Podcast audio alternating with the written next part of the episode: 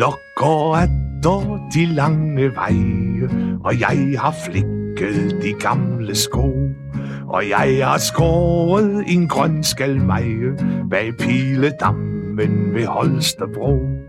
Jeg går fra Skagen med kurs mod Faxe, og glemt er vinteren sult og nød. Jeg sliver knive, jeg sliver sakse, jeg sliver solskin og dagligt brød. Velkommen til Herfølges Originaler. En lille serie af små podcasts, som hylder det originale liv og nogle af dem, der gennem tiden har turet skille sig ud i Herfølge, gør op med janteloven og smitte sine medborgere med originale tanker og godt humør.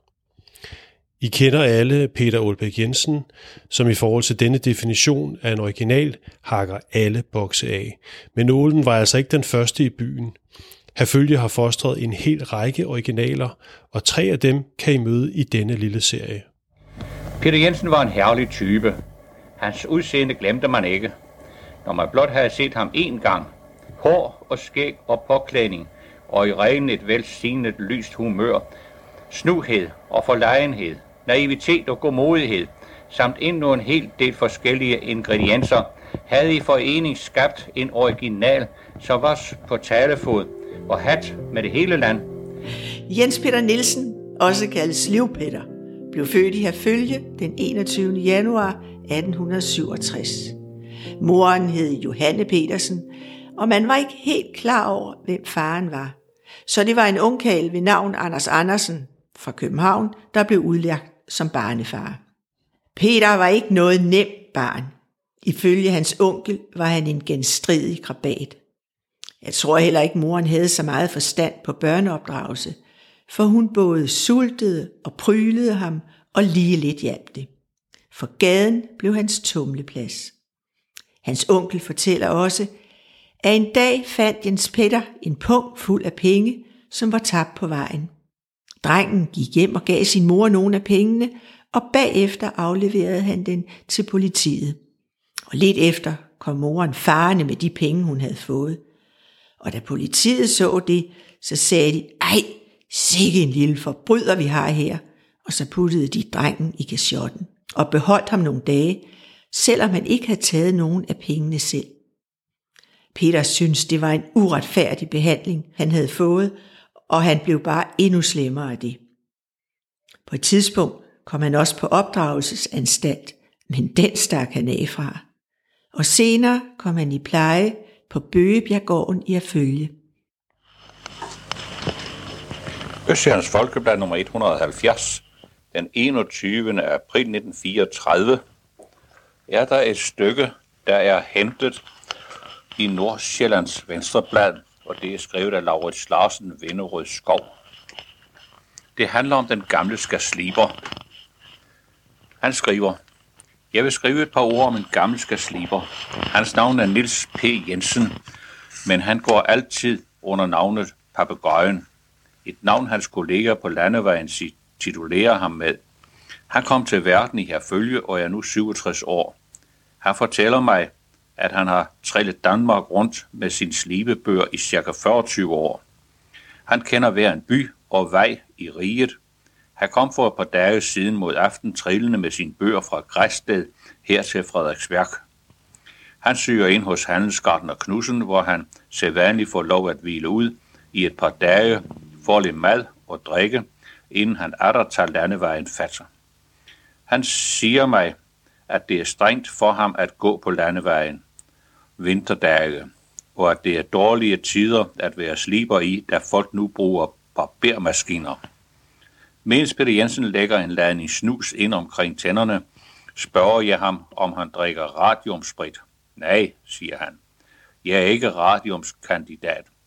Men øh, Jensen drikker jo heller ikke det bare vand, når han kan få andet. Og jeg får mig jo tit en brandstorm på, fortæller han. Selv når jeg træffer sammen med andre kolleger, som også hører til de vilde fugle. Hvor er min ungdom? Jeg ved det næppe. Hvor var den skøn? Jeg var fri og løs. Jeg sov i vej i grøftens blomstertæppe. Jeg sov hos landsbyens bedste tøs. Med hende var det en fryd og bakse, til duft var i hendes skød. Jeg slev kun knive, jeg slev kun sakse, men slev dog solskin og dagligt brød. Da Peter blev ældre, var han ret dygtig til at bruge sine hænder, og på et tidspunkt kom han i smedelære. Han arbejdede hos en gammel smed, som havde både en svend og to drenge. Og det endte med, at Peter blev leder af værkstedet. Han var meget afholdt af alle, og især af det gamle smedemesterpar, der faktisk optog ham som et barn af huset, for de havde nemlig ikke selv nogen børn. Efter et par års forløb så meddelte de Peter, at de havde indsat ham til deres arving, både med hus og smedje. Men dagen efter den besked var Peter ikke at finde i smedjen. Men til gengæld lå der et brev på hans armbånd, hvor i han takkede for alt godt og bad dem tilgive, at han sagde nej tak. Han turde nemlig ikke binde sig til et blivende sted, men han bad om at måtte besøge dem, når der var lejlighed til det. Og så drog Peter ud på landevejen. Det var efterårsagtigt i morges ved halv syv-tiden. Augustdukken var faldt ualmindelig voldsom. Den lå perlene på græs og blade, kold og skinnende. Et par tusind stære lettede under stor spektakel fra en stubmark, og var vist den egentlige årsag til, at jeg fik øje på sliberbøgeren, den eneste bøger, jeg tror mig i stand til at kende fra de hundrede andre, der i disse morgener står parkeret rundt om i landets grøfter. En stor æderkop havde sat sit glitrende spil lige over skiltet med berøring livsfarlig. Der var en tvivl mulig. Det var Jensens gamle bøger. Gamle Sliver Jensen, i sin tid født i herfølge, men nu kendt af hvert barn landet over. Jensen måtte altså være i nærheden. Det ville ligne ham dårligt at lade værktøjet ligge og flyde i en landevejsgrøft uden selv at kunne passe på det. Han er der også. Han ligger og sover lidt derfra med et skår grøftegræs over sig. Den røde halsklud lyser frem. Ansigtet er dækket af skæg og hår. Jeg ved, det er skæg og hår, for jeg kender Jensen, men det ligner græs. Jensen, siger jeg, det er for koldt til at ligge og sove her. Hvorfor har de ikke fået dem en seng i stedet for? Han vender sig med et grønt. Er det dig, siger han, uden større forundring. Jensen siger du til mig, når vi træffes ude i rummet, som han selv kalder det. Jeg skal sige dig noget, fortsætter han. Jeg holder af det her, og jeg ved jo, at jeg ikke holder så mange år til det endnu, og så napper jeg med en skraber i det fri, når vejret der ikke er helt umuligt. Hvad er klokken? Den er syv. Så må jeg tæge. Det er ikke mig, folk skal have slevet nu om stunder, så jeg må begynde fra formiddagen, hvis jeg skal klare til udkomme. Det er også de her løjsere, der drikker radium, som ødelægger bestillingen for en anden. Jeg tager mig selv et bær en gang imellem, for den kan jo være lidt kølig sådan her på morgenstunden. Men jeg holder måde med det. Han redder skægget med fingrene, så en smule mere end øjnene bliver synligt af det værbitte gamle ansigt. Lægger de ikke snart op, Jensen? Nej, ikke forløbig. Og nej.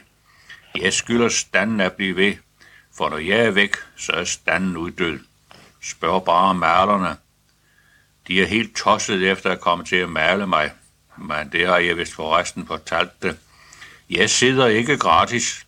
Jeg ved godt, jeg er en type for mig selv, og det kan jo også en gang imellem give lidt i kassen at se lidt underligt ud. Jeg var jo bare en skør slipper, for uden hjem og for uden ro. Jeg var kun srakker og hundeklipper, og bunden stængede for mig sin lå. Han var så selvsikker, til hans akse var plantet stødt i et stort fad grød. Jeg slev kun knive, jeg slev kun sakse, men slev dog solskin og dagligt brød. Ja. Hvor tit kunne han så komme der på sygehjemmet? Ja, der kunne han jo sådan set komme faktisk, når han ville, men øh, det skete jo faktisk kun en to eller tre gange om året, at han, at han fik uh, rent undertøj, som man siger. Ja.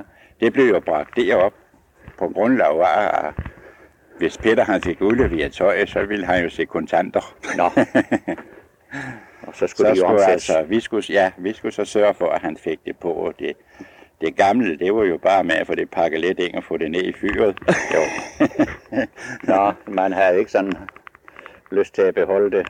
Nej, det, det, Var det- det, blev destrueret med det samme. Ja, så, var der noget levende i det? Det var der uden tvivl, men det hjalp jo ikke ret meget, når han så tog sådan en stor uldesvitters udenpå igen, som Ja. selvfølgeligvis også var fyldt med det. Jo. Ja, ja. Men hvad skulle man gøre ved det? Nej. Jamen, øh, Hans Christiansen, hvad, hvad havde du med ham at gøre deroppe? Ja, jeg har jo sådan set ikke noget med at gøre. Jeg skulle jo bare sørge for, at han fik det på, for jeg måtte jo opholde mig i badeværelse, imens han, Nå, imens han badede, for at det, det hed sig jo, der ikke måtte være nogen en inde. ja vel. af ældre mennesker. Ja, Ja. De kunne da selvfølgeligvis falde og Ja, komme til skade. Så var der jo ikke nogen af pigerne, de var jo ikke så meget på ophold, Nej, så det forstår lige med Peter. ja. Men ellers så var han jo sådan ret velset her i byen. ja, det var han faktisk, for han kunne sliv. Ja, Ja, og øh, han fortalte mig faktisk i mor som tilfælde engang. her. det var, han var kommet ind hos en kone, og så ville hun jo ikke give ham et stykke mad. nå, Og det, ja, det, det synes hun ikke, hun ville. Og, og hun var sådan faktisk uforskamme over for ham. Men næste gang jeg kom til Peter, så havde hun uheldigvis en kniv, som hun skulle have slevet. Så. nå. Og jeg slevede også hendes kniv, sagde Peter så. Og jeg sagde til hende, den koster ingenting. sagde han. For, for jeg har godt råd til at afstå lidt til andre mennesker, sagde han så. Så da hun var gået, så sagde han så til nærboen. Men jeg har sørget for, at hun aldrig nogensinde får den kniv til at skære mere. Nå, det er... Han har vel varme den. Ja, ja, ja. Jo, Jo, sådan kunne han også være. ja, Men til så tog han jo heller ikke noget for det. nej. Nej. Han var jo sådan satirisk, kan man vel kalde det. Ja. Den 12. september 1936 var Sløvepeter kommet til Hornbækegnen. Han havde fundet en lade, hvor han kunne parkere sine trillebøger, og så begav han sig ud på en aftengåtur til byen. Han kommer gående af Hornebyvej. Han har mørkt tøj på, og han er svær at se for de andre trafikanter. Pludselig så kommer der en bil, før der går gårdejer Andersen fra Stenhøjgården kørende med høj fart, og samtidig kommer der en kvinde gående i højre side, så bilisten trækker straks ud mod venstre, netop der, hvor Sliver Peter går. Sliver Peter bliver ramt, og han bliver frygtelig kvæstet, især i underlivet. Den lokale læge bliver tilkaldt, men han ser straks, at der ikke er noget at gøre. Han tilkalder en ambulance, som kører Sliver Peter til Spønderup sygehus, men ved ankomsten er han død. Ja, så er vi jo igen op på de gamle stemmer. Nu skal vi lige have snakket med den gamle klokker, øh, graver, om slevepetter. For se, klokkerne har været med til at putte slevepetter i jorden. Ja, han blev jo i sin tid, han blev kørt ned Ja, oppe i Nordsjælland et sted. ja. Og der, der var de så oppe og hente ham. Nå, så kom han på et eller andet sygehus her. Nej, han var død Var han død? deroppe. Nå, Ja, han skulle her til at begrave, så hørte han til. ja. Selvom Sliver Peter kom i hele landet og var kendt mange steder, var det alligevel i hans fødesovn i Herfølge, han skulle begraves. Men øh, så var det de her sliver, jeg ville jo have, at de skulle gå med. Men de var jo ikke så fine i tøj. jo, så I skal, I skal gå med, ikke? For her er sådan, her kommer vi som vi er. og de gik også med ind i kirken og hørte på alt det der. Og så ville jeg have dem til, at de skulle bære ham ud. Det ville de ikke. Nej, så måtte vi jo træde til Ja. og bære ham ud. Og vi, han kom jo i jorden, og det var meget pænt sammen. Ja, Det var... Der var mange mennesker til den begravelse. der var ikke så få. Nej, Det var ikke. for se der er næsten... Han var kendt hele verden over. Ja, ikke verden, men hele Danmark over. Ja, Der var repræsentanter fra sovnerådet. Ja, endda et amtsrådsmedlem og nogle af hans familiemedlemmer. Og så var der nogle af de koner, der plejede at se efter, om han nu lå godt i laden, når han besøgte sin hjemmeegn. Der var også flere af hans kammerater fra landevejen. Når man kommer ind i kirken, kan man se, at der var kranse op af hele kirkegulvet, og så mange blomsterbuketter, at de næsten ikke var til at tælle. Den hvide kiste var dekoreret med vildvinsranker. Præsten holdt en fin prædiken og fortalte, at han var rigtig gode venner med Sliverpeter, som tit besøgte ham i præstegården, hvor han så skulle have sin dåbsattest fornyet. Den var nemlig blevet slidt op, for Peter var adskillige gange blevet stoppet af folk og spurgt, om han kunne dokumentere, hvor han kom fra. Til sidst sluttede man med at synge, jeg er træt og går til ro, og så blev kisten båret ud. Jeg er træt og går til ro, lukker mine øjne to. Fader, se med kærlighed til mit ringe lejende. Mit navn er Lars Kjeldfred. Tak fordi, at du lyttede med. Hvor er I nu? Alle I jeg kendte. Hver buttet pige, hver kammersjuk. Hver anden er jeg på Sundhold mente. Hver anden kvaltes i flaskens kluk. Men jeg er stadig i blandt de vakse. Mit hår er hvidt, men min tud er rød. Jeg sliver knive, jeg sliver sakse, jeg sliver solskin og dagligt brød. Og endnu venter de lange veje med morgenkulde, med middagsglød. Min slivesten kan jeg fortsat dreje og holde næsen forsvarligt rød. Jeg går fra Skagen med kurs mod Faxe og glem der vinteren sult og nød. Jeg sliver knive, jeg sliver sakse, jeg sliver solskin og dagligt brød.